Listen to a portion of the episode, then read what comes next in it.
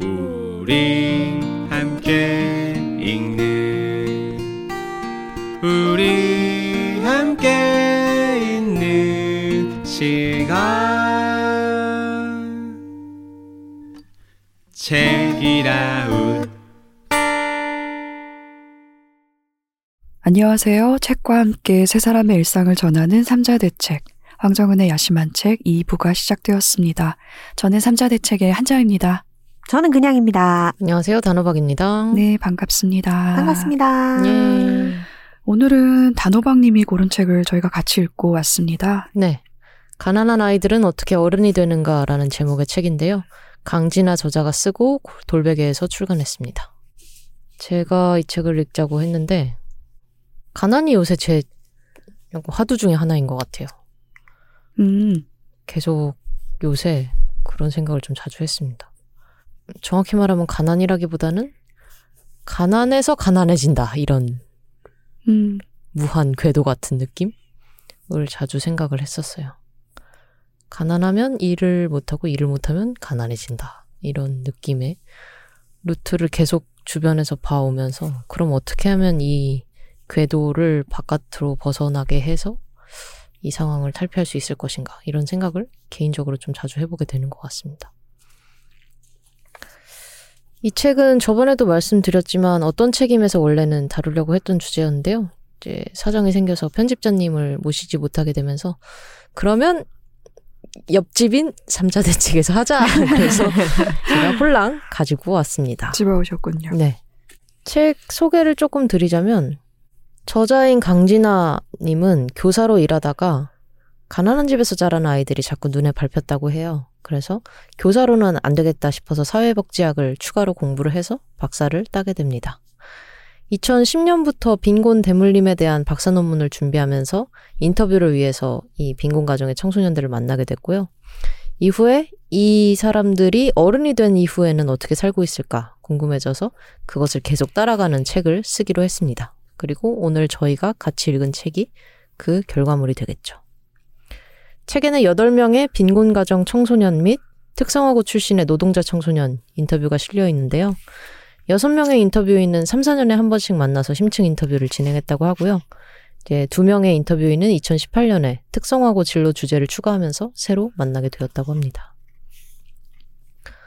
오늘 무슨 이야기를 어떻게 할 수 있을까 생각을 하다가 음, 8개의 사례가 있어서 그 사례를 처음부터 조금씩 간략하게 설명하면서 저희가 이야기를 덧붙이면 어떨까 싶어요. 음, 첫 번째 나온 인터뷰는 소희의 인터뷰인데요. 이 소희는 저자가 17살 때 처음 만나게 됩니다. 소희의 어머니는 오랜 우울증을 앓고 있었고, 소희의 아버지는 5살 때 이혼을 하고, 새아버지가 생겼지만 새아버지 역시 조현병을 앓고 있었습니다. 오빠가 좀 아픈 편이어서 엄마는 이 소희에게 신경을 잘 제대로 못, 쓰, 못 썼다라고 소희는 이야기를 하고요. 오빠를 신경 쓰는 동안 소희는 상대적으로 방치되어 있었다라고 이야기를 하게 됩니다. 소희의 외할아버지는 경기도에 살고 있는 농민이었고요. 외조부모 역시 가난했고 외할머니는 알코올 중독을 앓고 있었습니다. 그래서 소희 어머니는 제대로 교육을 받지 못했고 지금도 글을 읽지 못하는 상태였다 라고 인터뷰에 회고를 하게 됩니다. 소희는 중학교를 중퇴를 했고요. 그 이후에 가출을 하고 동거를 한다거나 혹은 다른 종류의 뭐 절도를 저지른다거나 하는 비행을 거쳐서 나중에 어떤 우연한 계기로 중학교 검정고시를 통과하게 됩니다. 이후에 고등학교 검정고시도 마치고 그 다음에 대학교에 들어가게 되는데요. 이렇게 소희가 비행을 하다가 상대적으로 이제 안정적인 대학 입학 같은 일을 하게 된 계기는 자기가 다니던 사회복지관의 복지사 때문이었다고 해요. 이 복지사 선생님이 여러 가지로 알아봐주고 소희를 챙겨줘서 이것을 모험으로 삼아서 소희도 나도 사회복지를 하고 싶다 해서 사회복지학을 전공하게 되고요. 이후에 저자가 소희를 만났을 때 소희는 중학교 때와 고등학교 때와는 다르게 상대적으로는 조금 안정적인 삶을 살고 있는 것처럼 보였어요. 대학도 들어갔고 뭐 학교도 잘 다니고 있고. 하지만 소희는 여전히 관계 맺기가 좀 어렵다고 인터뷰에서 이야기를 하게 됩니다. 그리고 자신의 삶에 대해서 견디고 있다라고 이야기를 하게 되죠. 혹시 소희의 인터뷰를 읽고 드는 생각이 있으셨나요? 저는 그 첫 장에서부터 그런 생각이 드는 거죠. 아, 이가, 이게 우리가 가난한 사람들이라고 범주화해서 누군가를 이야기한다는 것이 사실 그 안에 굉장히 많은 다른 문제들과 맥락들이 있어서 이것이 참 쉽지 않은 이야기겠다. 어, 누군가를 가난한 사람이라고 어, 이름표를 달아서 이야기를 한다라는 게 아, 쉽지 않은 일이구나. 그래서 이 작가님도 고민 굉장히 많이 하셨겠다. 특히 이게 당사자로서 자기 기록이 아니잖아요. 자기 이야기가 아니고 타인을 바라본 기록이기 때문에 굉장히 우려하고 걱정하고 조심스러운 부분이 많으셨겠다라는 생각을 했어요, 저는. 음. 저도 같은 생각을 했고, 그리고 한편으로는 오늘 방송을 오면서 걱정이 많았어요. 이게 인터뷰가 실려있지 않습니까? 그리고 인터뷰 이들이 실제 한국 사회에서 지금도 여전히 삶을 꾸려가고 있는 청년들이기도 해서, 음, 말이 많이 조심스럽습니다. 음. 그리고 가난이라는 것이 인터뷰 당사자인 이 청년 한 사람의 삶에 관한 이야기만이 아니라 그가 포함된 가족에 관한 이야기이기도 해서 뭐라고 말을 붙이기가 사실은 조금 어렵기는 해요. 음. 저는 소위 인터뷰를 키워드를 하나 뽑자면 우울감이라고 저는 생각을 했었는데요. 어머니도 우울증을 앓고 있었고 그 이후에 소희가 자기 삶을 꾸려오면서 어떤 우울한 면을 인터뷰에서 비치는 면이 있었거든요. 그래서 이 저자분도 인터뷰마다 끝나고 인터뷰 뒤에 자기 글을 하나씩 꼽아 놓으셨는데 거기서 빈곤 대물림의 환경이 있고 거기서 습속이 얻어져 있다면 그 습속을 바꾸기 위해서는 오랜 시간이 필요하다 이런 이야기를 쓰셨더라고요. 그래서 이 저자는 소희가 아마도 그러한 어려움, 대인관계의 어려움이라든지 아니면 견디고 있다. 내가 내 삶을 견디고 있다는 그런 감각을 앞으로도 당분간 갖고 있지 않을까라고 조심스럽게 예측을 하, 합니다. 그리고 그 어, 예측이 소희의 잘못이 아니고 소희 혼자서 겪고 있는 일도 아니고 소희 혼자서 해결하라고 방치해둘 문제는 더더욱 아니다라고 이야기를 하게 되고요. 음, 이런 종류의 어려움을 갖고 있는 청년들이 있다면 사회가 나서서 오랜 관심을 갖고 지켜보면서 관계 맺기를 지원해줘야 된다라고 글을 끝맺게 되죠. 주변에서 봤을 때, 그러니까 몸 건강이든 마음 건강이든 경제적인 요건이 그 사람들의 건강을 해치는 경우를 우리가 너무 많이 봤잖아요. 그리고 우울감도 마찬가지로 우울해서 지속적으로 일을 못하게 되는 경우도 너무 많이 봐왔고요. 소희의 인터뷰를 보면서 그런 점이 되게 많이 잘 드러나지 않았나 생각을 하게 됐어요. 다음 인터뷰로는 영성의 인터뷰가 나와 있는데요. 영성은 마찬가지로 경기도 다른 시에 거주하고 있었고요. 영성의 경우에는 부모가 다른 곳으로 이사해서 음식점을 하다가 이 음식점이 어려움에 빠지게 됩니다. 그리고 설상가상으로 어머니는 사이비 종교에 빠지게 되고요. 아버지가 컨테이너를 얻어서 가족이 살았는데 영성 같은 경우는 너무 열심히 사는 사람이었죠. 어, 가정 환경이 어려움 그거와 별개로 알바하고 대학 가고 병 군대에 가서 해군을 지원하고 그리고 가족을 최우선으로 생각하는 그런 사람이었습니다. 이 책에 등장하는 8명의 인터뷰 이가 다 그렇지만 모습이 다들 똑같지는 않아요. 이들이 네. 겪고 있는 가난의 가난의 형태에 물론 어떤 얼추 비슷한 공통점이 있기는 합니다만 이들이 겪고 있는 가난의 형태가 다 같은 모습은 아니지만 공통점이 다들 있어요. 너무나 애, 애를 쓰면서 삽니다. 네. 너무나 애를 쓰면서 살아요. 본인의 삶만을 추스려서 되는 문제가 아니기 때문에 많은 애를 쓰는데 저는 그 중에서도 사실은 이 영성 가명이겠죠. 이 영성이라는 이름으로 이 책에 기록된 분의 사연이 좀 많이 가슴이 아팠어요. 너무나 애를 쓰고 있고 그리고 그 애씀의 결과로 일정 부분의 성과도 얻는 삶을 살고 있단 말이죠. 네. 그리고 화목한 가정을 꿈꾸고요. 좋은 아빠가 되는 것이 꿈이고 정말 열심히 삽니다. 정말 열심히 쉬지를 않죠. 네, 쉴 수가 없는 거죠. 쉴 수가 없는 삶을 살아요. 있죠. 네. 대학에 들어가서도 알바를 세 탕을 뛰고 그걸로 등록금을 어느 정도 보전하고 생활비도 만들고 그 생활비를 가족한테 대기도 하고요. 그러고 해군을 지원했지만 해군에서 디스크를 얻고 나오게 됩니다. 근데 이 영성의 경우는 마지막에 저자가 쓴 글에 저는 공감을 좀 많이 했었어요. 그래서 이상한 정상 가족을 인용하면서 얘기를 했던 게 이 영성이란 친구가 가정을 너무 중요시하고 좋은 가족을 만들고 싶고 좋은 아빠가 되고 싶다라고 이야기하는 데는 이 사회가 너무나 정상 가족을 당연한 걸로 여기고 그것을 벗어나면은 어, 어떤 감점을 하는 거죠. 그러니까 안전망이 없어지고 사회에서 핍박을 당하게 되고 그래서 오히려 더 영성이 좋은 가족, 정상적인 가족에 집착을 하게 된 게 아니겠냐 조심스럽게 마지막에 글에 얘기를 하셨는데 저는 이 관점에 굉장히 동의하는 편이었습니다. 그렇습니다. 영성이 현재 가족을 이룬 상태는 아니에요.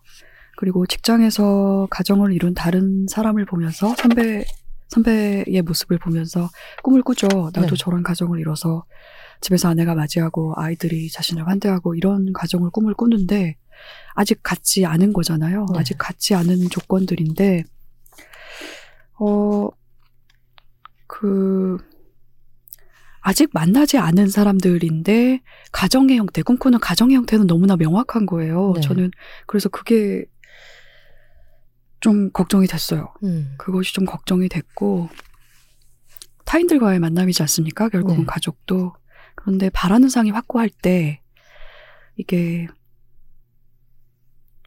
걱정이 위험해질 됐어요. 수 있죠. 네, 걱정이 됐고 그리고 저는 이 책을 읽기 전에 이 영성의 그 인터뷰 뒤에 붙은 저자의 말 영성 뒷이야기라고 기록된 그 부제가 있지 않습니까? 가족에 네. 대한 애틋함은 어디에서 온 것일까?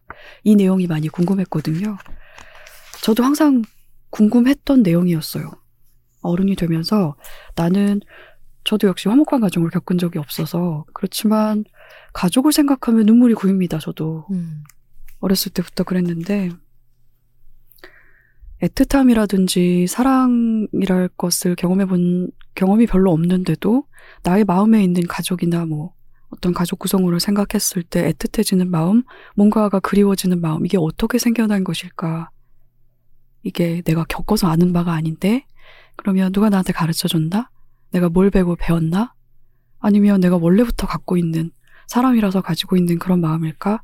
라는 궁금증이 있었어요. 음. 그래서 이 글을 저도 관심 있게 읽어봤네요. 그래서 지금은 그 질문에 대한 어떤 궁금증이 해결되는 이야기가 좀 생겼나요? 어, 지금은 이 책뿐만이 아니라 제가 여태껏 살면서 직간접적으로 만나온 수많은 이야기들을 통해서 일정 부분 답을 얻기는 했습니다. 완전히는 아니고요. 한 70% 정도는 얻은 것 같아요. 그렇지만 그 이야기를 이 책에 붙여서 할 수는 없을 것 같습니다. 음. 저자의 말 중에는 이런 화목한 가정을 갖고 싶다는 목표, 소망은 결국에는 정상가족 프레임 밖에 있었던 자신의 처지에 대한 반응이다. 라는 이야기가 있었는데요.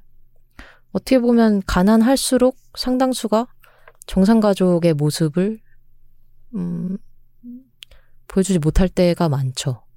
사회적으로. 그랬을 때 상당수가 이런 정상가족의 배타성, 정상가족이 아닌 가족이라면 이 사회에서 제대로 인정받지 못하는 그런 사회에 있으면서 소외감을 느낄 수도 있고 열패감을 경험할 수도 있었겠다고 생각이 듭니다. 그렇습니다. 박탈감을 겪을 수도 있고요. 네. 남들은 다 저렇게 화목하게 산다는데 미디어에서 보여주는 모습도 가정의 모습도 화목한데 왜 우리 집만 그렇지 않지? 음, 라는 생각을 하면서 잘할 수도 있죠. 그렇죠. 그리고 뒤이어서 나온 인터뷰에서 또 다른 가족의 면모를 저는 봤는데요. 그 다음 인터뷰는 지현의 인터뷰입니다.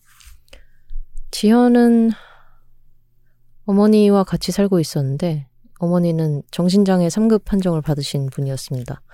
계속해서 일을 하기 좀 어려운 상태였고요. 아버지는 알코올 중독을 앓고 있었어요. 다만 지연의 어머니는 지역사회 자원을 알아보고 활용하는 그런 능력을 가지고 있었는데요. 시청에 가서 직접 지역 아동센터로 후원해달라라고 요청을 하기도 하고 그 요청으로 인해서 지역 아동센터가 전세금을 마련하기도 합니다. 그리고 그 센터에서는 지연이 학교에서 배우지 못하는 어떤 교육이나 어, 제공받지 못하는 서비스를 받기도 했었죠. 지연 역시 가족에 대한 책임감을 가지고 있었는데요. 언제나 자기가 아픈 엄마를 돌봐야 하고 동생을 내가 책임져야 한다라는 생각을 가지고 있었어요. 지연이 다른 경우와 달랐던 점은 어머니한테 배운 점일 수도 있겠다는 생각이 들지만 자신이 빈곤하다, 자신의 상황이 어렵다라는 걸 현실적으로 인정하고 이것을 자원으로 활용하는 모습을 보여주는데요. 음, 직접적으로 우리 집이 상태가 이렇다. 혹시 나한테 도움을 줄 수 있는 것이 있느냐라고 바깥에 요청을 하기도 하고 어떤 재단이나 어, 기업에 후원을 요청해서 실제적으로 도움을 받아내기도 합니다. 그리고 어떤 사람들은 지연의 근처에 있는 사람들은 그런 모습에 냉소적으로 반응하기도 하죠. 뭘 그렇게 가난을 드러내려고 하느냐. 그것이 자랑이 아닌데. 또 이런 있고, 식으로 반응하기도 또 하고요. 있고, 아이고 죄송해요 말. 끊어서 그런 그런 생각들도 있고 그리고 이 지연과 그 연달아 등장하는 연우 씨의 사연이 나오잖아요. 네. 저는 이 두 사연을 묶어서 생각을 했거든요. 음. 근데 그 중에서도 특히 지연 씨의 사례가 저는 대단히 인상적이었어요. 네. 이분은 일단 말씀하신 것처럼 단호박님이 그 공기관을 향한 어머니의 요구가 끊임없이 있었던 거잖아요. 네. 그리고 도움을 요청을 하면서 그것을 부끄럽게 여기지 않고 뭐 어쩔 수 없었겠죠. 방법이 그거라서 그런 이- 어, 찾아가서 요구를 했지만 빈곤 상태에 있을 때 그런 공기관을 찾아가서 도움을 요청할 엄두를 내지 못하는 사람도 대단히 많습니다. 네. 그것 자체가 그 빈곤 상태였을 때 저는 가장 위험한 게 많은 걸 체념하게 된다는 거라고 생각을 해요, 저는. 깊은 무력감을 학습을 하게 되고 부모든 자식 세대든 말입니다. 그래서 내게 도움이 필요한 상태라는 것조차 인지를 못하는 경우도 많고 도움을 요청해도 도움을 받을 수 있다는 가능성을 생각을 하지 못하는 경우도 있거든요. 그런데 이 어머니 같은 경우는 적극적으로 외부의 도움을 요청을 한 거죠. 이 어머니에게는 삶 의지도 있었고 돌봄 의지도 있었던 거예요. 내가 내 힘으로 자식들을 돌보지 못할 때 사회의 힘을 빌어서 이들을 돌봐야 한다 라는 의지가 있었고 실행을 한 거죠. 그리고 지연 씨도 어머니에게 영향을 받아서 공동체에 요구할 수 있는 몫을 요구를 합니다. 그래서 대단히 똑똑하게 삶을 꾸려가요. 이런 삶을 옆에서 지켜보는 입장에서는 단호박님이 말씀하신 것처럼 뭘 그렇게 가난을 드러내서 과시하듯이 그렇게까지 드러낼 필요가 있냐라는 이야기를 하는 사람도 있고 그리고 그보다는 저는 사실은 더 빈번하게 얄밉다 라는 음. 반응을 맞닥뜨리기도 할 것 같아요. 네. 없이 살면서 저렇게 나보다 더 이것저것 챙겨서 잘 사네? 라는 생각을 하는 사람이 분명 있습니다. 음. 예전에 저희는 그 우유급식이 있었는데 학교 다닐 때 빈곤 가정의 학생들 경우에는 우유를 무상으로 지급되는 시스템이 있었어요. 지금도 그게 있는지는 모르겠습니다만 그거를 대단히 배아파하는 동급생들이 있었단 말이죠. 차상위 그쵸. 계층에서 그러니까 아슬아슬하게 경계에 들지 않는 계층의 음. 아이들이 쟤나 나나 다 비슷하게 사는데 쟤는 나보다 더 가난하다는 이유로 공짜로 우유 먹는단 말이야. 라는 생각을 하는 아이들도 분명히 있고. 근데 이건 아이들만의 생각은 아닐 것입니다. 어른들 중에서도 분명히 이제 가난은 개인의 몫이고 개인의 탓. 그 부모가 게을러서 저런 일을 겪는 거라고 생각하는 입장들도 있기 때문에 그런 식의 비난을 경험을 하기도 하죠. 음. 그 비단 우유뿐만이 아니고 너무 주변에서 많이 볼 수 있는 그런 시선이잖아요. 맞아요. 저 사람은 못 살아서 지원을 받는데 집에 TV가 있다더라. 메이커 신발이 그렇습니다. 있다더라. 이런 네. 얘기를 너무나 쉽게 듣고 뭐 인터넷만 가더라도 그런 댓글이 아주 차고 넘치죠. 그렇습니다. 그뭐 가난하다더니 핸드폰은 못 쓰네 이런 식으로 말이죠. 네. 그렇게 따지면 정말 수도 없이 말을 할 수 있게 됩니다. 신발, 뭐, 신발 주머니, 핸드폰, 온갖 물건이나 온갖 서비스를 두고 말들이 많아지게 되죠. 마치 맞아요. 그 사람은 그것을 누릴 어떤 권리가 없는 것처럼. 그렇죠. 그게 그 또 최근에는 핸드폰이나 이런 것들도 거의 생활 필수품이잖아요. 한국에서는 없으면 거의 뭐 아무것도 할 수가 없지 않습니까?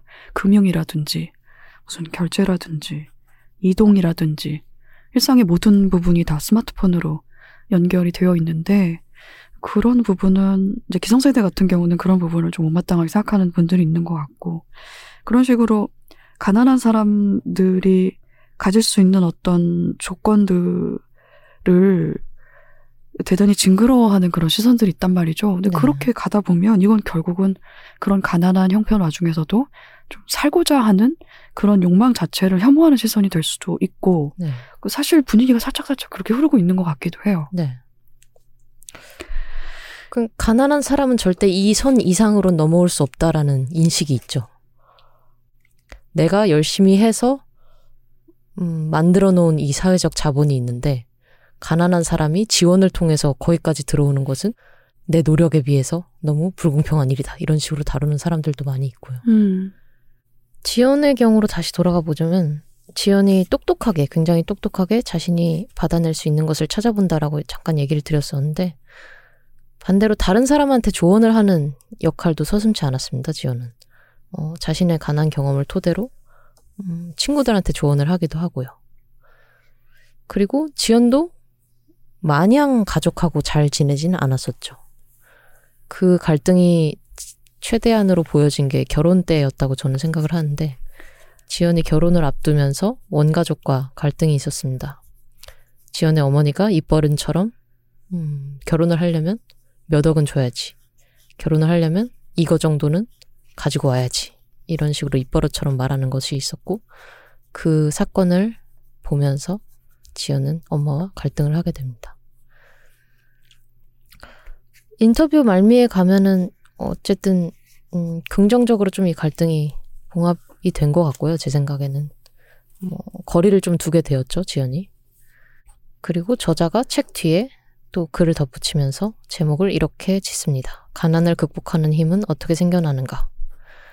그리고 저자는 이 지연이 이런 식으로 행동할 수 있었던 이유로 나라는 개인의 존재와 가난한 상황을 분리했다. 그리고 나라는 사회적 정체감을 훼손을 주지 않으면서 도움의 필요성을 효과적으로 호소했기 때문에 이 과정을 자신이 다치지 않고 해낼 수 있었다라고 이야기를 하게 됩니다. 그렇죠. 그리고 그 대단히 현명한 선택이었고 그게 어머니의 영향이기도 했잖아요. 네. 어머니가 그런 태도가 있었기 때문에 영향을 받은 것인데 그리고 지연 씨 같은 경우는 어머니랑 관계가 참 좋지 않았습니까? 네. 어머니가 또 가족을 살렸고 말입니다. 본인의 몸과 마음도 힘든 상황인데도 참 자식들을 잘 보듬으셨어요. 잘 돌보셨고. 그런데 딸이 독립이, 독립을 하게 됐을 때 딸을 데리고 가려면 돈을 줘야 된다. 라고 요구를 하셨단 말이죠. 네. 이거 어떤 경우인지 저도 좀 알고 그런 말을 들었을 때 지연 씨가 느꼈을 마음의 부침이 어떤 종류의 것인지 저도 짐작이 가는 바가 있어요. 연우의 경우나 지연의 인터뷰에서 저자가 성찰과 홀로 충분한 시간을 가질 필요성에 대해서 언급을 하시더라고요. 지연 같은 경우에는 성찰하는 힘이라고 표현을 했는데 인간이 사회적으로 성숙해지고 독립적인 인간이 되기 위해서는 성찰하는 힘이 필요하다. 그리고 성찰하는 힘을 위해서는 짧은 기간 안에 이것을 만들 수는 없다.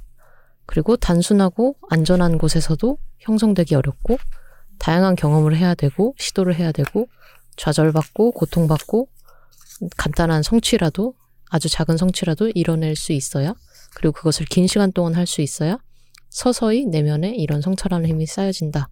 라고 이야기를 하는데, 가난이 이 시간을 주지 않죠. 그렇습니다. 그래서 저는 지연의 사례와 연우 씨의 사례가 어, 정말 특별했던 점이 지연 씨의 사례 같은 경우는 공동체가 생각해야 할 이야기가 많이 담겨 있었어요. 네. 이 공공기관으로 부터의 도움이 이 가족의 생존에 대단히 많은 영향을 도움이 됐고 지연 씨가 혼자 자신의 삶을 꾸려 나가는데도 많은 영향을 주지 않았습니까? 긍정적인 방향으로 말이죠. 그리고 연우 씨 같은 경우에도 사색 하나님으로 자신의 삶을 이제 잘 꾸려가게 된 것인데 이것을 할 수 있는 것도 공공기관의 역할이 분명히 있을 수 있거든요. 이 네. 저자가 공공도서관이라든지 공공 영역에 대해서 이야기를 하지 않습니까? 사실 집안에서는 혼자 가난한 가정에서 집안에서 아이가 혼자 뭔가 그걸 하기가 굉장히 힘들어요. 네. 주변에 펼쳐지는 광경들이 있고 들리는 것들이 있기 때문에 그럴 때 어디 가, 가서 있을 수 있는 데가 있다면 도움이 되겠죠. 음. 근데 저는 연우 씨의 사례에 붙은 이 뒷이야기를 읽으면서 팬데믹이 좀 많이 생각이 나더라고요. 실제로 공공도서관에서 진행하는 어떤 문화 프로그램들이라든지 뭐 학교에서 진행하는 그런 프로그램들이 팬데믹 때 많이 축소가 되거나 아예 사라지지 않았습니까? 공부방들도 말이죠. 많이 사라져서 제 관련한 기사를 제가 읽은 적도 있습니다만 공부방을 방문해서 가정에서 제공을 하지 못하는 그런 문화 경험들을 하면서 마음의 안정을 찾아가던 청소년이 팬데믹 때 그런 공간이나 그런 경험이 완전히 사라지면서 방황을 하게 되는 사례들을 보도한 기사를 읽은 적이 있어요. 그 생각도 많이 나고요. 결국은 가난이 문제인 것이 아니라 가난에 대응하는 사회의 가난에 대한 사회 대응이 문제다라는 생각을 계속 하게 된 것 같아요. 네.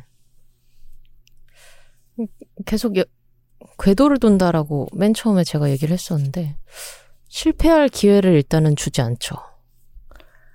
어, 그렇습니다. 실패를 하고 그 경험을 통해서 성찰하는 힘을 가져야 되는데 그 기회를 일단 주지 않고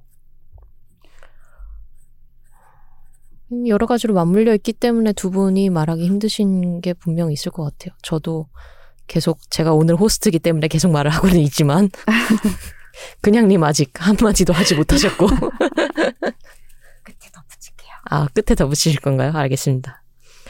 그래서 그 기회가 없다는 어떤 대표적인 예시가 수, 수정 씨의 인터뷰였던 것 같아요. 수정의 인터뷰에서는 어머니가 공황장애를 앓고 있었고 마찬가지로 꾸준히 일을 하지 못하는 상태였습니다. 한 살 터울 언니가 있었고요. 수정 씨는 유아교육을 전공하고 대학에 들어가서 유치원 교사로 일을 하고 있습니다. 월급을 꼬박꼬박 받고 있지만 어머니를 간병하고 생활비를 내고 나면 저축을 할 수 있는 돈이 남아있지 않아요. 수정 씨는 계속해서 밀리면 끝이라는 생각을 합니다. 여기서 밀리면 이제 안 된다. 가장 끝에 내가 서 있다. 이런 감각을 늘 갖고 있고요. 그런 감각은 지금뿐만이 아니라 예전에도 계속되어 왔었습니다. 학교를 다니는데 엄마를 돌봐야 하기 때문에 왕복으로 총 5시간이 걸리는 거리를 계속 지하철로 다녀야 했고, 어머니는 고스톱을 치면서 도박 중독의 증세가 있었죠. 음, 자격증을 준비해서 자격증을 따고 나면 좀 나아질까 싶었는데 자격증 시험을 준비하기 위한 1년을 벌지 못합니다. 1년 동안 공부를 하면 월급이 끊기고 그러면 생활을 유지하지 못하기 때문이죠. 이후에 수정 씨는 상담을 받으면서 이 어머니와의 관계를 상대적으로는 건강하게 재정립을 하게 되는데요. 어머니가 100을 줬다고 혹은 어머니가 100을 요구한다고 해서 100을 다 줄 필요는 없다라는 상담사의 말을 듣고 수정 씨가 많은 생각을 바꾸게 됐다고 합니다. 그리고 지금은 음, 그 인터뷰를 마지막에 할 때 기준으로는 집에서 나와 어머니와 독립된 상태로 지내게 됩니다. 이 인터뷰 말미에 붙은 저자의 말 제목은 취업 이후에도 왜 빈곤 대물림은 끊이지 않는가 였는데요. 여기서 그 기회 없음에 대해서 저자가 성찰을 하고 있죠. 자녀가 사회 진출을 할 때까지 적극적으로 도와줄 만한 여유가 있는 중산층 가정에서는 그렇게 하지만 그럴 여유가 없는 가정에서는 상대적으로 높은 돈을 버는 고부가 가치 산업이라고 하는 그런 직업에 도전을 하지 못하게 됩니다. 상대적으로 어, 돈을 못 버는 곳, 저소득이라고 하는 그런 노동 혹은 주변부라고 불리는 노동시장에 머물러야 하죠. 그리고 저자는 결론적으로 첫 노동시장 진입까지 너무 많은 비용이 들고 가족 공동체가 이걸 지원해야 하는 구조 때문에 빈곤이 재생산된다 라고 이야기를 하게 됩니다. 이 부분도 공감이 많이 갔죠. 뭐 당연한 얘기겠지만, 음, 저 스스로는 대학에 진학을 했고 졸업을 했지만 상대적으로 제 주변에 대학을 나오지 않은 친구들의 경우는 굉장히 눈에 보이지 않게 되는 그런 시스템이 있잖아요. 음, 맞아요. 고등학교 때까지만 해도 있었어요. 대학에 들어가지 않고 자기 삶을 꾸려나가는 친구들이 눈에 있었는데 어느 순간 정신을 차려서 뒤를 돌아보면 보이지가 않습니다. 연락이 끊기고 어떻게 사는지 모르고 어떻게 산다더라 카더라로 가끔 듣긴 하지만 저하고 음, 계속 지속적인 관계를 맺을 수가 없는 거예요. 그게 어떤 사회 구조 때문이겠죠. 그래서 저는 그것 때문에 가난을 생각하게 되는 것도 있는 것 같아요. 그때 저와 같이 있었던 친구들은 도대체 어디로 갔을까? 음, 왜 음. 이렇게 삶이 갈리고 그 다음에 지속적으로 연락이나 관계를 맺지 못하게 될까? 이런 생각을 좀 자주 했던 것 같습니다. 그 처음에 돈을 벌었던 때를 기억하세요? 그럼요. 인터뷰에서 아르바이트 하는 내용이 굉장히 많이 나오게 되잖아요. 여기 나온 8명의 인터뷰 중에서 아르바이트 이후에 정규직이라고 불리는 어떤 곳에 진입을 하기도 하지만 1년 만에 거기서 나오게 된다든지 상대적으로 계속해서 비정규직이라든지 그런 아르바이트라고 불리는 곳에 계속해서 머무르게 되는 모습을 보이게 됩니다. 그거를 어떻게 해야 될지 저도 참 고민이 많아요. 그러니까 주변에 그나마 저와 관계를 맺고 있는 친구들 중에 계속해서 일시적인 일자리에 머물러 있거나 아니면 계속해서 일을 하지 못하는 건강 상태가 됨으로써 더더욱 가난해지고 더더욱 빈곤해지고 그래서 더더욱 더더욱 가난해지는 그런 악순환에 빠질 때가 많거든요. 그걸 어떻게 해야 될까가 제 고민이기도 한 것 같아요. 다음 인터뷰로 넘어가 보면 현석의 인터뷰가 나옵니다. 현석 씨는 음, 저자가 처음 만난 곳은 소년 보호 시설이었고요. 현석의 어머니는 초등학교 2학년 때 현석을 떠났습니다. 현석의 아버지는 저임금 육체 노동자였고요. 현석은 반복된 가출이나 비행 혹은 교정시설에 들어가는 일을 반복을 하게 되는데 지금은 배달업에 종사를 하고 있다고 합니다. 마지막 인터뷰 기준으로요.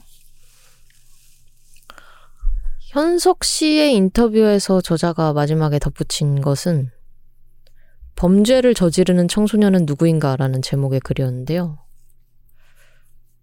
음, 마지막에 이런 문장을 씁니다. 모든 성장과 변화가 성공적이고 찬란하지는 않기 때문에 한때의 실수를 만회할 기회는 충분히 줘야 한다. 아직 가능성이 풍부하고 변화할 여지가 많은 청소년들에게 포용적이고 너그러운 태도를 갖는 것은 우리 사회가 아이들을 함께 기르고 돌보는 공동체로서 가져야 할 최소한의 미덕이다.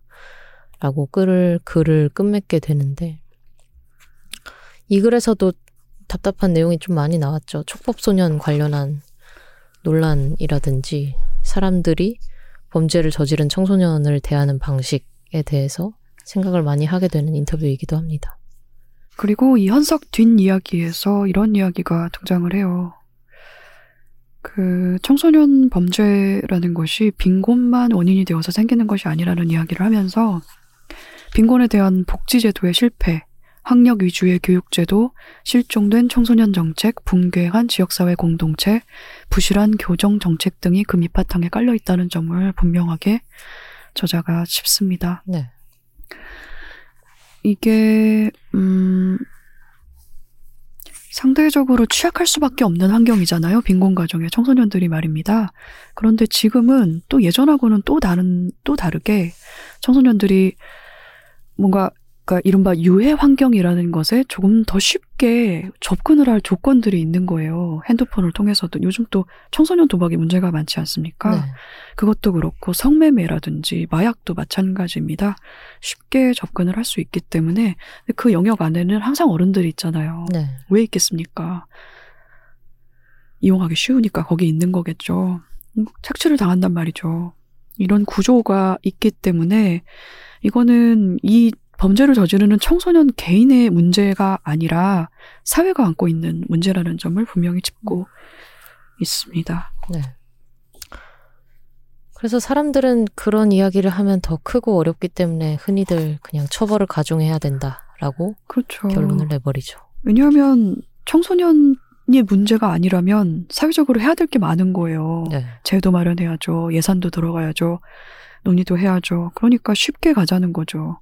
이거는 아주 오래전부터 반복돼 온 한국 사회의 어떤 패턴이 그대로 반복이 되는 것이죠. 문제가 되는 곳을 해체한다. 가둬둔다. 저 사람을 엄히 벌하라. 라고 끝내버리죠. 그렇습니다. 저는 그래서 촉법소년 관련한 논의가 너무너무 좀 끔찍합니다. 네. 논의가 그렇게까지 건강하지 못하죠. 그렇습니다. 네. 그냥 늘상 그러면은 몇 세로 할 거야? 13세로 할 거야? 14세로 할 거야? 몇 세부터 가중 처벌할 거야? 이걸로 끝나버리죠. 그 마약 얘기도 나왔지만 최근에 마약과 성착취와 도박이 다 연결되어 있다라는 글을 읽은 적이 있거든요. 당연한 음. 얘기겠지만. 어, 주로 불법 그 뭐죠 웹소설이나 웹툰을 불법으로 볼 수 있는 사이트가 있다면서요. 네. 그런 데를 통해서 배너를 통해서 맞아요. 도박에 접촉한다는 글을 저도 읽은 적이 있습니다. 네. 뭐 그게 빈곤하고 연결되어 있기도 하죠. 어, 도박과 접촉을 하게 되면서 돈을 잃고 그 돈을 만회하기 위해서 마약 거래에 손을 대고 마약 거래에 손을 대게 되면서 또다시 성착취와 연결되는 그런 루트가 있다고 저도 읽었고요. 그게 점점 더 심해지고 있고 너무 새가 크게 불어나고 있기 때문에 굉장히 큰 문제가 있다고 들었습니다. 그리고 일곱 번째 인터뷰로는 우빈 씨의 인터뷰가 실려 있습니다. 우빈은 음, 미래 사업가 네. 오빈으로 소개가 되고 있죠. 맞습니다. 처음에 저자가 만난 인터뷰인은 아니었고 나중에 추가로 음, 실성 어, 특성화고 인터뷰를 하면서 만나게 된 인터뷰인데요. 어, 도제학교에 다니면서 실습을 받았지만 그 실습 아이고. 경험에서 정말 얻은 게 없었다라고 인터뷰에서 반복적으로 이야기를 하고요. 지금 그 마지막 인터뷰에서 우빈 씨는 식당에서 일하면서 식당업을 하고 싶어 합니다. 어릴 적 아버지가 집에 없었고 어머니는 다른 곳에서 살면서 상대적으로 형과 우빈 씨는 음, 혼자 남게 된 케이스였고요. 우빈 씨의 장래 희망은 돈 좀 만지는 사람입니다. 미래에 대한 불안을 극복하는 방법으로 돈을 택한 사람이고요. 결혼에 대해서는 오비는 결혼을 안 할 것 같다라고 이야기를 합니다. 저자가 뒤에 덧붙인 글의 제목은 일하는 청소년들은 어떤 삶을 꿈꾸고 있나 라는 제목이었고요. 이 우빈 씨 같은 경우 음, 뭔가 결핍이 있는 경우에 돈이 어떤 식으로 작용을 하는가에 대해서 저자가 간단하게 이야기를 덧붙이고 있는데요. 어렸을 때부터 재화가 부족하고 어려움과 결핍감을 경험했던 이들은 언제든지 쓸 수 있는 현금이 심리적인 안정감을 준다라고 이야기를 합니다. 그 이유는 다른 데에는 기댈 곳이 없기 때문이다. 라고 적고 있고요. 전 저자의 글에서 그 아르바이트를 하는 경우에 대한 그 내용이 좀 공감이 많이 가는데 상대적으로 중고등학교 때 아르바이트를 하는 친구들은 용돈을 받는 친구들보다 훨씬 돈이 많았었던 걸로 저도 기억을 해요. 음, 그리고 더 풍족하게 쓰는 느낌이 있었고 상대적으로 자기가 원하는 뭐 메이커 신발이라든지 다른 것들을 오히려 용돈을 받는 친구들보다 더 잘 사줬던 기억이 납니다. 하지만 이런 생활에 익숙해지면 돈이 없는 상태는 견디기 힘들고 어, 계속해서 아르바이트를 하게 된다. 뭐 이런 식으로 이야기를 나누기도 하는데요. 이 우빈 씨 인터뷰에 덧붙여 작가는 가난한 청소년들에게 사회가 겨우 그것밖에 꿈이 안 되냐. 대학은 가야지. 더 크고 길게 봐야지. 이런 식으로 얘기하는 것이, 어, 말이 되지 않는다라고 이야기를 하는데요. 장기적인 안목을 줄 기회도 주지 않으면서, 그냥 계속해서 그 저임금 노동에 머물게 하면서 더 크고 길게 봐라라고 하는 것은 말이 되지 않는다. 실제로 이들이 갈 수 있는 좋은 일자리는 너무 부족하고 아주 일부분만 그 길에 다다를 수 있기 때문에 그 점에 대해서도 짚고 있습니다. 그리고 특성화고에서 계속해서 어, 위계가 나타나고 있기도 하죠. 저 때만 하더라도 어, 공부를 잘하는 사람은 외고에 가야 된다, 과고에 가야 된다 이런 얘기를 되게 많이 했고요. 그 다음에 상고를 간다거나 공고를 간다거나 전문화고에 가는 것은 공부를 못하기 때문이다 이런 인식이 있었던 걸로 저도 기억을 합니다. 그러니까요. 제가 20년도 더 넘은 때에 또 그런 얘기가 있었는데 네. 여태도 사회적 인식이 그렇다는 거 아닙니까? 그러게 말입니다. 네.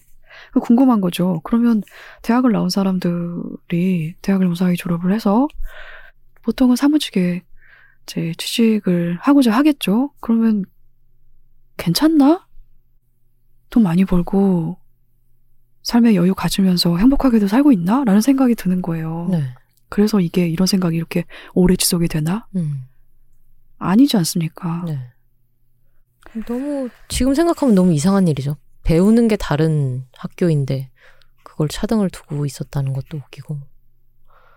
그리고 제가 고등학교 들어갔을 때가 2000, 뭐 3년, 4년, 5년 이때쯤인데 사실 80년대, 90년대 지역 상고가 얼마나 유명세를 타고 들어가기 힘들고 그런 시절이 있었잖아요. 음, 맞아요. 저 때도 그랬어요. 네. 근데 그게 20년 사이에 홀랑 바뀌어 버렸단 말이죠. 음, 그것도 되게 웃긴 일이란 말이에요.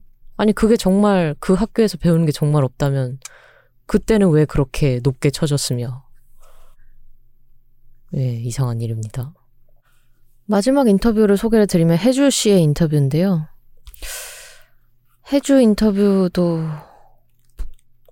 말할 거리가 많죠. 하지만 어렵기 때문에 말을 더 덧붙이기 또 어렵죠. 해주 씨는 스스로 몸집이 크다라고 이야기를 하는데요. 음, 저자가 혜주 씨를 봤을 때 진한 화장을 하고 있다라고 표현을 하는 부분이 있습니다.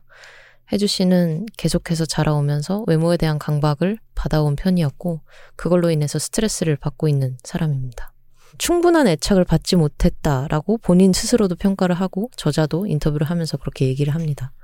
그래서 원만한 친구 관계를 맺는 게 어려웠다고 이야기를 하고 길거리에서 만나서 노는 친구들은 있지만 그 친구들과의 관계가 깊게 지속이 된다거나 그것이 안정적인 애착으로 이어지지는 않는 모습을 보여줍니다. 그리고 이런 애착 관계나 애착 빈곤은 안정적인 일자리를 찾기 어려워진다는 것과도 연결이 되는데요. 타인의 시선을 견디기가 어렵고 어, 내가 부족한 것 같다라는 어떤 음, 마음의 짐이 있기 때문에 계속해서 안정적인 일자리를 지속을 하지를 못하는 거죠. 몇 차례 인터뷰를 거치고 마지막에 성인이 된 이후에 인터뷰를 이제 혜주 씨에게 찾아가서 하게 되는데요. 혜주 씨는 마지막에 집을 얻습니다. 어, 이 집을 얻어서 집을 꾸미는 취미가 생기고 상대적으로 10대, 20대 때 보여줬던 불안정한 모습과는 조금 다르게 지금은 안정적으로 취미가 생기고 다른 사람들과의 관계를 시작해 나가는 모습을 보여줍니다. 저자의 마지막 글 제목은 학교 밖 세상의 시선이 왜 두려웠을까라는 제목이었는데요. 음, 저자는 이 글에서 혜주 씨의 경우를 빗대어 학교 생활이나 졸업에 성공하지 못했다는 사회적 낙인감이 어떻게 청소년들에게 작용하는가에 대해서 이야기를 하게 됩니다. 학교는 공식적인 사회, 첫 번째로 맞이하게 되는 사회인데 이것을 제대로 달성해내지 못했다. 여기를 효과적으로 졸업하지 못했다라는 마음이 청소년들에게 좌절감이나 실패감을 굉장히 크게 준다고 분석을 하고 있고요. 이때 사회적으로 지탄을 받고 부정적인 시선을 받게 되고 그것이 청소년들이 감당하기엔 너무 큰 무거움이라고 표현을 합니다. 그리고 마지막 부분에서 또 어, 저자도 엠번방 이야기를 언급을 하게 되는데요. 엠번방 사건과 이런 것들이 양산될 수밖에 없는 사회 구조 속에서는 가출한 여자 청소년들이 뭔가 다른 범법을 저지른다거나 하는 것이 너무 쉬워지는데 사람들은 이 가출한 여자 청소년들 개인에게만 단죄하게 된다는 거죠. 그리고 그것을 그 개인에게만 따져 묻고 있는 것이 아닌지 생각해 봐야 한다라고 글을 끝맺게 됩니다. 그렇습니다. 그리고 가출 청소년 중에서도 여자 청소년들이 받는 사회적 압박에 대해서도 또 이야기를 합니다. 네. 훨씬 더 위험한 환경에 노출이 되고, 그리고 학교로 돌아가더라도 남, 남자 청소년이 가출을 했을 때와는 좀 다른 시선을 받게 된다는 거죠. 네. 양상이 전혀 다르다는 거예요. 혐오죠. 음. 여성 혐오적인 시선을 받게 되고요. 저는 이 혜주 씨의 이야기에 다다랐을 때 제가 그, 그, 문득 깨달은 게 있는데 저희가 예전에 와일드후드라는 책을 읽지 않았습니까? 네. 근데 제가 그 책을 읽는 동안에 계속 어떤 종류의 난감함을 계속 느꼈거든요. 이게 이게 아닌데 음. 묘하게 맞는 이야기 같은데 계속해서 반발하고 싶은 부분이 있었어요. 그런데 이 혜주 씨의 사연까지를 다 읽었을 때 제가 약간 생각이 정리되는 부분이 있었어요. 혜주 씨를 비롯해서 이 인터뷰 중에 청소년기에 대단히 위험한 환경에 스스로를 노출하는 그런 선택을 하는 사람들이 있습니다. 네. 있는데, 어, 그 책에서는 청소년기의 동물들이 그런 위험한 행동을 하는 이유가 이제 진화생물학적인 그 시선에서는 그게 되게 자연스러운, 자연 발생적인 일이라고 이야기를 하잖아요. 물론 그런 면도 있겠죠. 그런 면도 분명히 있습니다. 인간의 본성에 모험을 추구하는, 모험에 충동을 느끼는 그런 본성이 있긴 합니다만, 그런데 실제로 현실에서 어, 자신을 위험한 상황에 빠뜨리는 이 청소년들은 제가 생각하기에는 압도적으로 가난한 가정 환경이란 배경을 음. 가진 청소년들이 많은데, 음. 근데 이들이 맞닥뜨리게 되는 뭐 이미 가정도 안전하지 않은 상황이긴 합니다만 맞닥뜨리게 되는 그런 위험이 있는 세상이라는 것은 자연적 조건이 아니에요. 그거는 사회적으로 구성된 위험들이거든요. 그런데 그것을 자연화하면서 이것 그러면 손댈 여지가 없는 거예요. 그 위험한 음. 환경을 사람들이 그거를 제대로 볼 수가 없게 됩니다. 왜냐하면 자연스러운 거니까. 그런 것들이 저는 되게 맞지 않다는 생각을 음. 했구나라는 걸 이 책을 통해서 또 네. 알게 됐어요. 와일드 후드에서도 잠깐 언급이 되어 있긴 했죠. 가난한 음, 배경에서 상대적으로 거기서는 이제 먹을 것이 없다라는 식으로 표현을 하긴 했지만 자원이 없는 상태에서 사람들이 더 위험한 선택을 저지르게 되고 그것이 청소년들이 더 위험한 선택을 하는데 일조하게 된다. 이런 이야기가 있긴 했었습니다. 하지만 전반적으로 그 책은 진화에 빗대어서 와일드 후드를 설명하고 있긴 했었죠. 자, 마지막에 이야기를 덧붙이겠다고 하고 계속 듣고 계셨던 그냥님 마스크까지 쓰고 계십니다. 그리고 뒤에서 계속 팔짱을 끼고 심사숙고를 하고 계셨습니다. 과연 내가 무슨 이야기를 할 수 있을 것인가? 맞아요. 바로 그겁니다. 바로 그걸로 이야기를 시작하려고 그래요. 음. 보통 어떤 일에 대해서 내가 당사자입니다라고 말을 하기에는 많은 고민이 뒤따르는 것 같아요. 내가 당사자라고 말할 수 있나? 음. 과연? 적합한가? 해당하나? 이런 고민이 많이 되는 것 같습니다. 음. 그런 당사자라고 하는 것이 소수자성과도 연결이 되잖아요. 음, 맞아요. 그게 음, 비단 내가 적은 수의 사람이 이기다라는 소수자성이 아니라 음. 그냥 사회적으로 minority인 소수자성인 거죠. 그렇습니다. 그럼에도 불구하고 저는 이 이야기에 관해서는 가난한 아이들, 어른이 되는 가난한 아이들, 이라는 점에 대해서는 전 당사자라고 큰 의심 없이 얘기할 수 있을 것 같아요. 큰 망설임 없이. 당사자이기 때문에 또 할 수 있는 이야기가 뭐냐면, 아까 처음에도 얘기했지만, 결코 어, 하나로 뭉뚱그려서 말할 수 없는 것들이, 결들이 정말 많이 있어서, 제가 오늘 이야기를 계속 아꼈습니다. 왜냐하면, 읽으면 읽을수록 저는, 나는 내가 경험한 가난에 대해서만 말할 수 있다라는 생각이 강해졌어요. 책을 읽으면서. 네. 그러니까 이 아, 책에 나오는 소희라든지, 해주라든지, 이 아이들의 가난은 그 아이들의 이야기이고, 나의 이야기가 아니기 때문에 내가 어떻게 이것을 말을 쉽게 덧붙일 수 있겠는가. 라는 생각이 들었습니다. 그래서 말을 아꼈고요. 어, 이 책에는 분명 가난한 아이들이라고 명명된 이들의 이야기가 있지만 또 당연하게도 그들을 바라보는 시선이 라는 게 있는데 전 책을, 책을 읽으면서 그 후자의 시선이 계속 의식이 되더라고요, 읽는 내내. 그러면서 제가 당사자이기 때문에 이런 생각도 드는 거죠. 어, 내가 어디 가서, 어, 저는 가난하게 자랐어요. 저는 가난하게 살았거든요. 지금도 여전히 가난합니다. 하하. 라고 할 때 사람들은 나에게 어떤 이야기가 감춰져 있다고 상상했을까? 나의 유년 시절을 저 사람은 어떤 이미지로 생각했을까? 라는 공포 아닌 공포가 생기더군요. 이 감정이 뭘까를 생각하다가 몇 년 전의 경험이 떠올랐는데요. 그때 이제 한창 밀레니얼 세대에 대한 책들이 막 쏟아질 때였어요. 그때 제가 대학교를 졸업한 지 얼마 안 된 이제 20대 초중반에 한 분을 만날 일이 있어서 그분하고 얘기를 하다가 그런 책들에 대해서 물어봤거든요. 근데 그때 제가 그 책을 읽지 않았었고, 물론 지금도 저는 읽지 않았는데, 제가 아, 요즘 그런 책이 많이 나오더라고요. 이렇게 오늘 띄웠더니,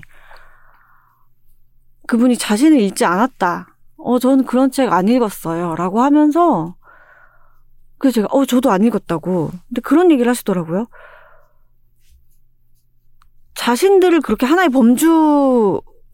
범주화해서 카테고리에 넣어서 이야기하는 것이 달갑지 않다. 그래서 음. 읽고 싶지 않다라는 이야기를 했는데 그때 경험이 퍼뜩 생각이 났어요.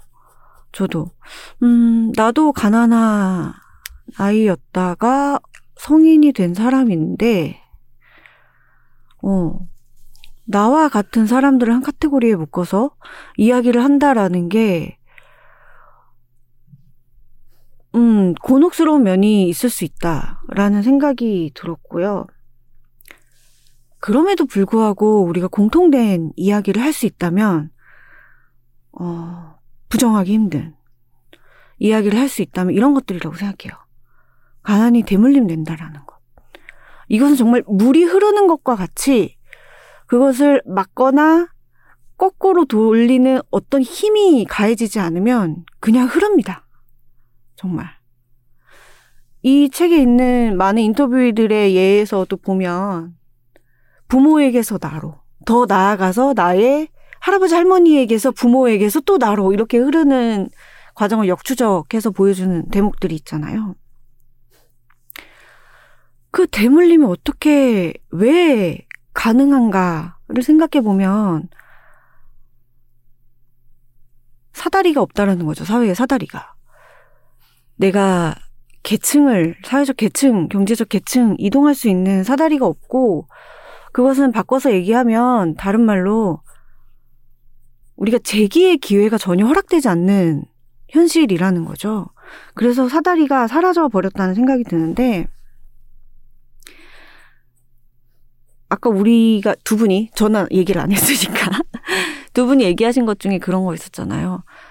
아, 이 가난한 아이들이 갖고 있는 가족에 대한 애착, 효에 대한 압박, 강박 같은 것, 어디에서 기여하는가, 기인하는가. 많은 이유가 있겠지만 저는 그 중에 하나가 요거랑 관련이 있다고 생각해요. 가난을 포함해서 고립된 집단은 내부 결속이 강해지는 것이 진실이지 않습니까? 그렇습니다. 이 사회에서 누구도 나를, 우리 가족을 돌봐주지 않고 구해주지 않는다라는 것을 인식하는 순간 그 결속이라는 것. 내가 여기에 속해 있다, 속해야 하고 함께 살아남아야 한다라는 인식은 강화될 수밖에 없다고 저는 생각을 해요. 그래서 이것들을 우리가 음, 이 모든 인터뷰의 이야기 속에서 건져낼 수 있는 공통된 것이겠다.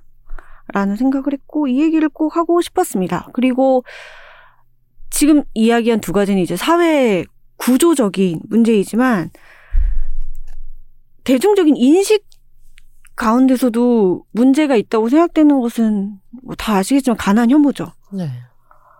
저는 이 책 읽으면서 되게 불에 댄 듯이 다시 한번 불쾌한 경험이 떠올랐었는데, 저는 예전에 그렇게 말하는 사람을 본 적이 있거든요. 원래 잘 사는 집 애들이 성격이 좋잖아. 음. 라는 말을 해맑게 하는 사람을 본 적이 있어요. 그러니까 그 사람의 말의 요지는 그거였던 거죠. 잘 사는 집 애들은 부정적인 경험을 잘 하지 않는다는 거예요, 성장 과정에서. 그래서 그늘이 없고, 뭔가 주저함이나 어두움 같은 게, 그림자 같은 게 없어가지고, 해맑고 되게 표면 그대로를 잘 받아들인다라는 거예요, 곡해하지 않고. 근데 우리가 이런 얘기 들으면, 아, 그렇게 생각한 사람이 어딨어. 그런 사람이 뭐 얼마나 돼. 라고 할지 모르겠지만, 실제로 뭐 SNS 잠깐만 들어가 봐도 그런 이야기들이 얼마나 아무렇지 않게 소통, 통용이 되고 있는지를 볼 수가 있고, 가난 혐오라는 게 되게 없는 것 같지만 저는 되게 세세하게 뿌리 깊게 여기저기 퍼져 있다고 생각하거든요. 그것도 문제점이고 좀 생각해 봐야 할 지점이라고 생각을 합니다. 음.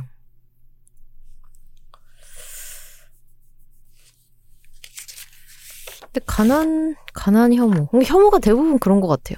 자기가 속해 있지 않다고 생각하는 미지의 것을 향해서 그냥 말을 덧붙이면 어느 순간 그것이 굉장히 그 혐오나 차별을 재생산하는 말이 되는 거죠. 그렇죠. 요즘은 또 되게 대중적으로 이런 가난 혐오 일종의 놀이에 아주 활발하게 회자되는 게 그 거지라는 거 있지 않습니까? 다양한 거지가 있잖아요, 지금. 뭐, 최근에는 패딩 거지까지 나왔다면서요. 그거는 좀 그러면 롱패딩 안 입을 건가? 아 저는 그 그 예. 무슨 말인지는 아시죠? 패딩 거지라는 게. 아, 모르세요? 네, 저는 몰라요. 작년에 따뜻했잖아요. 네. 그래서 작년까지는 그 재작년인가 되게 추웠을 거예요. 그래서 아. 다들 롱패딩 입고 다니다가 작년에 따뜻해서 롱패딩을 안 입었단 말이죠. 사람들이 아. 많이. 그래서 올해 유행이 쇼패딩이었대요. 아. 그래서 쇼패딩을 입고 다니는 게 유행이 됐는데 롱패딩을 그래서 입고 다니면 거지라는 거죠. 아, 너 올해 쇼패딩 못 샀구나 네, 이런 네, 그렇게 됐다는 정말 거예요. 별놈의 거지가 다 있네. 또 별별 거지가 다 있는 거예요. 막 빌라 거지도 있고 무슨 음. 벼락 거지도 있고 네. 거지가 이렇게 많아요. 근데 제가 오늘 방송 녹음하려고 같이 친구랑 오다가 그 얘기를 한참 했습니다만 별별 거지가 있다는 얘기를 하다가 그 친구가 문득 그러더라고요. 거지 왜 이렇게 싫어해? 음. 거지 왜 이렇게 싫어해? 이런 이야기를 하는 거예요. 제가 또 벼락같이 깨달았죠. 거지 왜 이렇게 싫어하지? 음. 사람들이? 근데 이게 일종의 돈 없음에 대한, 돈 없는 상태에 대한 혐오가 있는데, 그게 단순히 그 돈 없는 타자에 대한 혐오뿐만이 아니라, 돈 없음 상태에 대한 공포가 있는 거예요. 네. 그렇습니다. 공포가 있는 거예요. 확실히 있죠. 네. 그래서 이것에 대해서도 좀 생각을 하게 되네요. 음. 그렇지만 그냥 작가님이 말씀하신 것처럼 가난의 모습은 다 다릅니다. 돈이 없다는 공통점 말고도 폭력이 발생하기 쉬운 조건이라는 공통점 말고는 되게 다양한 모습들을 하고 있는데 그것을 무슨 무슨 거지, 무슨 무슨 거지 이런 식으로 그래서 그 빈곤이나 가난에 대한 이야기를 두고 저자가 계속 아마티아 센의 이야기를 언급을 하잖아요. 빈곤이 기본적 역량의 박탈이다. 이것이 돈이 얼마나 있고의 문제가 아니라 경제적 수치에 해당하는 문제가 아니고 이 영향력이 삶의 전반에 미치는 상태를 규정한다라고 이야기를 하는데 그게 정답인 것 같습니다. 가난한 가정의 결속에 대해서도 말씀을 하셨는데, 저도 많이 공감을 하고, 그렇기 때문에 어떤 한 가정에 단지 돈이 없다는 이유로 그 가족 구성원들이 오로지 자신의 삶과 그리고 자기가 속한 가족 구성원들의 삶이 가난 속에 그냥 방치가 되지 않도록. 근데 이거는 그 가족 안에서 해결할 수 있는 게 정말 아니거든요. 네. 특히나 지금 시대는 더 그렇습니다. 저는 되게 엉뚱하게 이 책 읽으면서 그런 생각도 들었어요. 안담 작가님이 지난번에 나오셔가지고 그런 얘기 하셨잖아요. 코미디를 해보자! 라고 해서 사람들끼리 모여서 이 아이디어를 짜고 무대에 서로 올라가고 하다 보면 슬픈 이야기들을 그렇게 갖고 오는 경우가 많이 있다고 슬프고 아픈 이야기들. 근데 사실 가난한 아이들끼리 만약에 모아놓잖아요? 그럼 블랙 코미디 정말 장난 아닐 거거든요. 네. 아까 제기, 제가 한 이야기 있잖아요. 야, 잘 사는 집 애들 성격이 좋대. 막, 이런 이야기도 진짜 자기네들끼리 막 낄낄대면서 할 거거든요. 그게 되게 슬프기도 하면서 약간 그런 광경을 상상하니까 저는 약간 좀 숨통이 트이기도 했어요. 음. 이걸 꼭 그렇게 물론 내가 아프고 상처 받았고 계속 나를 따라다니는 뭔가 어두운 무언가고 그렇기는 하지만 또 당사자들은 그걸 다른 방식으로 해소하면서 그럴 수 있죠. 예, 또 음. 살아남기도 하거든요. 왜냐면 그게 진짜 이너서클 조크라서 가능한 거거든요. 자기네들끼리 뭔가를 공유하는 사람들끼리 모여서 하는 농담이기 때문에 또 블랙 유머이기 때문에 또 가능한 거기도 해서 그런 상상이 조금 저는 숨통이 트이기도 했어요. 음. 음. 그 중에 최고봉이 저는 장애 농담이라고 생각을 하는데 그것도 이제 그분들만 그쵸. 하실 수 있는 전장현 농담 진짜 장난 아니거든요. 감히 끼어들지 못하는 베이소스가 있어요. 음. 맞아. 그러니까 안담 작가님의 말이 정말 다시 생각나더라니까요. 맞아. 그게 진짜 맞는 말이야. 사람들은 어떤 굉장히 고통의 끝에서 전혀 다른 에너지로 그것을 바꾸기도 한다. 그런 생각이 다시 한번 들었습니다. 네. 인터뷰집이 좋은 이유가 그거죠. 개개인을 볼 수 있게 한다. 맞습니다. 네. 그, 그 개개인의 희망 같은 것도 동시에 느껴지고요. 이거를 그냥 일반화해서 하나의, 물론 정리해서 내놓는 글이긴 하지만, 최대한 그 정해진 분량 안에서 다양한 면을 보여주려고 하잖아요, 인터뷰도. 인터뷰는. 그런 면에서 저는 좋은 독서였다고 생각을 하고, 맨 마지막에 추가적으로 이 책의 전반적인 내용에 대해서 또 덧붙이는 글이 있는데, 여기서 나온 이야기에 대해서도 좀 생각을 해보고 싶었어요. 이 청년 빈곤 문제가 한국에만 국한되지 않는다 이런 이야기가 잠깐 등장을 하거든요.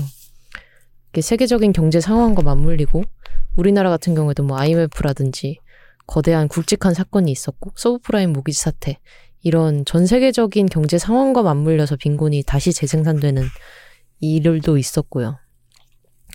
그리고 지금 제조업이 쇠퇴하고 있고 더더욱 차다리가 더 많이 없어지는 상황에 대해서 언급을 하게 되는데 그러면서 저자는 이렇게 씁니다. 청년 빈곤 문제는 한 세대 내에서 보면 불평등이자 과잉 경쟁의 문제이고 국가적으로 보면 산업 구조의 재편 문제이며 세계적으로 보면 저성장의 문제인 셈이다.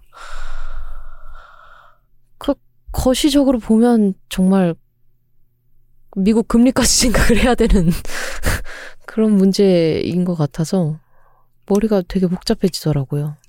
그리고 뭐 다른 분들도 섣불리 의견을 내놓기 어렵다고 하셨지만 저는 이런 거시적인 맥락에서도 섣불리 의견을 내놓기 쉽지 않은 상황이라고 생각을 해요. 그래서 맨 마지막에는 어쨌든 가난을 증명하는 것이 아니라 누구나 접근할 수 있는 보편적인 방식으로 이 가난을 어, 도울 수 있는 방법을 생각하고 사다리를 만들어야 된다 이렇게 끝내게 되는데 마음이 가볍게 끝나게 되진 않죠. 자, 어, 조금 무거운 주제였지만 그래도 어, 이야기를 나눠주셔서 감사합니다. 자칫 잘못하면 제가 30분 동안 떠들고 끝날 뻔했네요. 오늘 정말 단호박님이 고생 너무 많으셨어요. 역대 제일 고생한 호스트가 아닌가. 아닙니다. 자, 오늘 저희가 같이 읽은 책은 가난한 아이들은 어떻게 어른이 되는가라는 제목의 책이었고요. 강진아 저자가 쓰고 돌베개 출판사에서 나온 책이었습니다. 다음 저희가 같이 읽은 책은 무엇이죠, 그냥님?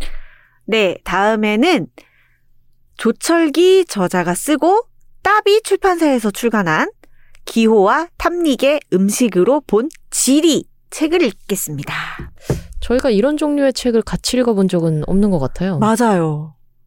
뭔가 지리 이야기가 먼저 나올지, 음식 이야기가 먼저 나올지, 기호 얘기가 나올지, 탐링 얘기가 나올지 궁금해집니다. 궁금하신 분들은 방송 전에 책 읽어주세요. 네. 그러면 이제 방송을 들은 분들의 의견과 소감을 들어볼까요? 넵. 지난 시간에는 야심한 책에서 안담 작가님을 모시고 소녀는 따로 잘한다에 대한 이야기를 나눴습니다. 그리고 삼자 대책에서 같이 읽은 책은요. 당신이 나의 고양이를 만났기를 이었죠. 우치다 야켄의 산문이었습니다. 네. 그렇습니다. 야심한 책에 댓글 남겨주셨습니다. 포포21, POPHO21님께서 팟빵에 남겨주셨어요. 와, 이런 책이 한국에도 나오는군요. 방송 듣고 당장 주문해 오늘 드디어 받아 후루룩 읽었습니다. 황정은 작가님이 왜 너무 좋아서 빙글빙글 돌았다는 말씀을 하셨는지 너무 공감했잖아요. 읽으면서 한 세 번은 박장대소한 듯 합니다. 안담 작가님, 당연히 더 듣고 싶으니 계속 써주셔야 합니다. 뭐든.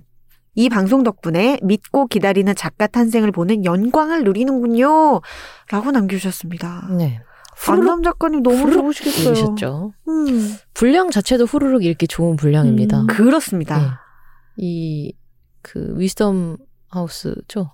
네, 네. 위픽. 위픽 시리즈가 굉장히 작은 편이고, 요새 들고 다니기 굉장히 콤팩트한 사이즈이기 때문에 어디서든 읽으실 수 있으리라고 생각합니다. 그렇죠. 패딩 주머니 그냥 훅훅 들어갈 겁니다. 네. 음. 내가 안써님의 댓글입니다. 저의 인류애를 지킬 수 있는 멋진 방송입니다. 감사합니다. 멋진 사람들의 이야기를 들을 수 있어 영광입니다. 라고 남겨주셨습니다. 감사합니다. 고맙습니다. 오늘 영광 특집인가요? 영광입니다. 영광, 영광, 영광, 영광. 아, 이 사람들 너무, 너무 예측대로 아닌가? 뻔했나? 그거 나올 말고 영광, 생각했는데. 영광 나오는 노래를 제가 잘 몰라서요. 그러게요. To the victory. 이건 새로웠죠? 그건 영광이 음, 아니잖아요. 그러니까. 미안해요. 네. 그거는 필승 아닙니까? 필승? 죄송합니다. 음. 귤랑님 댓글입니다. 보통 2시간이 넘지 않은 책이라웃인데 귀 쫑긋하다 보니 2시간이 휙 지나갔네요. 책이라웃을 들으면 늘 그렇기는 하지만 오늘은 더더욱 방송을 듣고 난 후 책에 대한 궁금증이 커졌습니다. 소녀는 따로 잘한다. 괄호 열고 전자책 기다립니다. 괄호 닫고 엄사론까지 영업당하고 갑니다. 하고 남겨주셨어요. 귤랑님이 주로 전자책으로 읽으시는 것 같습니다. 아, 음. 그런 것까지 다 기억하시는 저 세심함? 아니요. 기억하진 않고 그냥 전자책 기다린다고 하셔가지고 이 댓글 보고 예. 저렇게 또 이렇게 은밀한 세심함, 예, 은밀한 다정함. 제가 그렇게까지 사람의 정보를 기억하지 못했어요. 됐어요. 세밀해요, 당신은. 근데 엄사롱까지 정말 영업 당하실 거예요. 같이 네. 읽어보시는 거 꼭 권합니다. 음. 네, 그리고 트위터에서 클레어 님이 남겨주셨어요. 책이라웃 안담 작가님 편 듣는데 이렇게 말을 잘하는 사람 오랜만에 봐서 괄호 열고 이 정도로 잘하는 사람은 처음인지도 괄호 닫고 놀라웠다. 화려한 화술 같은 것보단 은근히 느껴지는 거였는데 들을수록 이 사람이 이렇게까지 생각을 해서 말한다고 싶은 느낌이었다. 이러시니까 인복이 많구나 하는 생각도 크크. 스탠딩 코미디도 하셔서인지 분위기나 의도를 캐치하고 대화의 요점을 놓치지 않는 게 감탄스러웠다. 대화를 아주 성의 있게 하는 느낌도 들고 라고 덕심을 활활 불태워 주셨어요. 음. 말은 어떻게 하면 잘할 수 있는 걸까요? 저도 궁금하네요. 이미 잘하고 계십니다. 음, 그런가요? 네. 감사합니다. 아, 삼자책 또 이렇게. 아, 근데 안담 작가님 진짜 놀라운 이야기꾼 아닙니까? 맞아요. 네.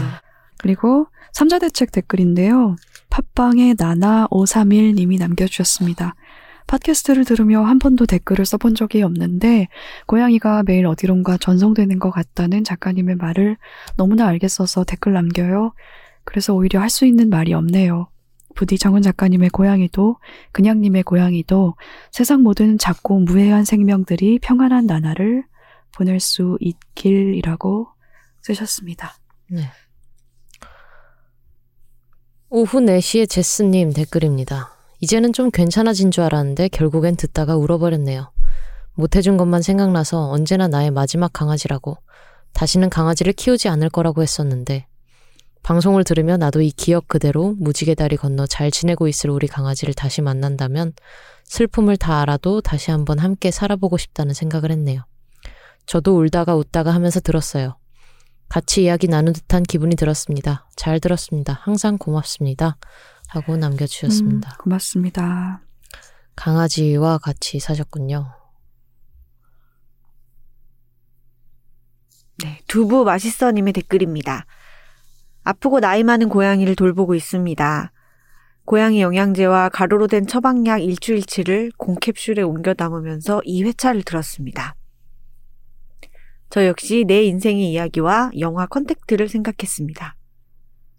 황정은 작가님이 묘사하신 사파의 자세가 무엇인지 알아요.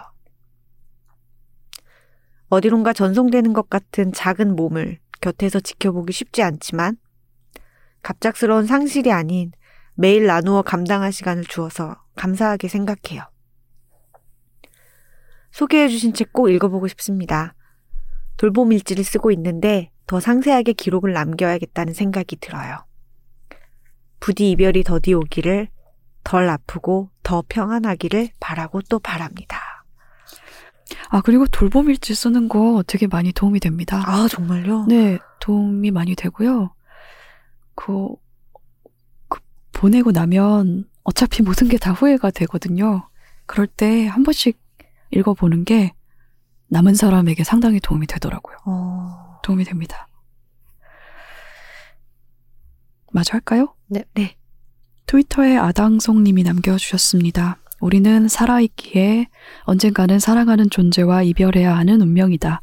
곁에 있어도 그리울 만큼 사랑하는 존재가 세상에서 사라진다면 얼마나 아득할 것인가. 작고 따뜻한 무구의 친구. 반려동물과 함께 살아가는 일상의 소중한 시간을 반려인들이 평안하게 누리시기를. 그리고 한자님과 그냥님께 마음의 포옹을 보냅니다. 이번 방송도 잘 들었습니다. 저도 울었어요. 라고 남겨주셨습니다. 감사합니다. 감사합니다.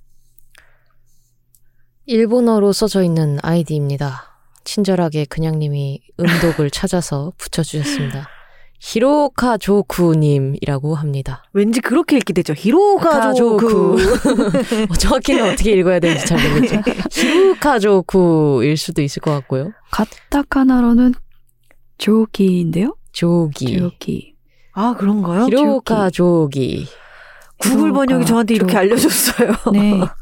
조기. 네. 저희가 어떻게 읽었는지 잘 모르겠는 조끼 아닙니까? 조끼? 아이디님. 아, 네, 이렇게 음, 남겨주셨습니다. 네. 나도 이럴 줄 알았지만 눈물바다. 황정은 작가님이 테드 창의 당신 인상의 이야기를 언급하셨다.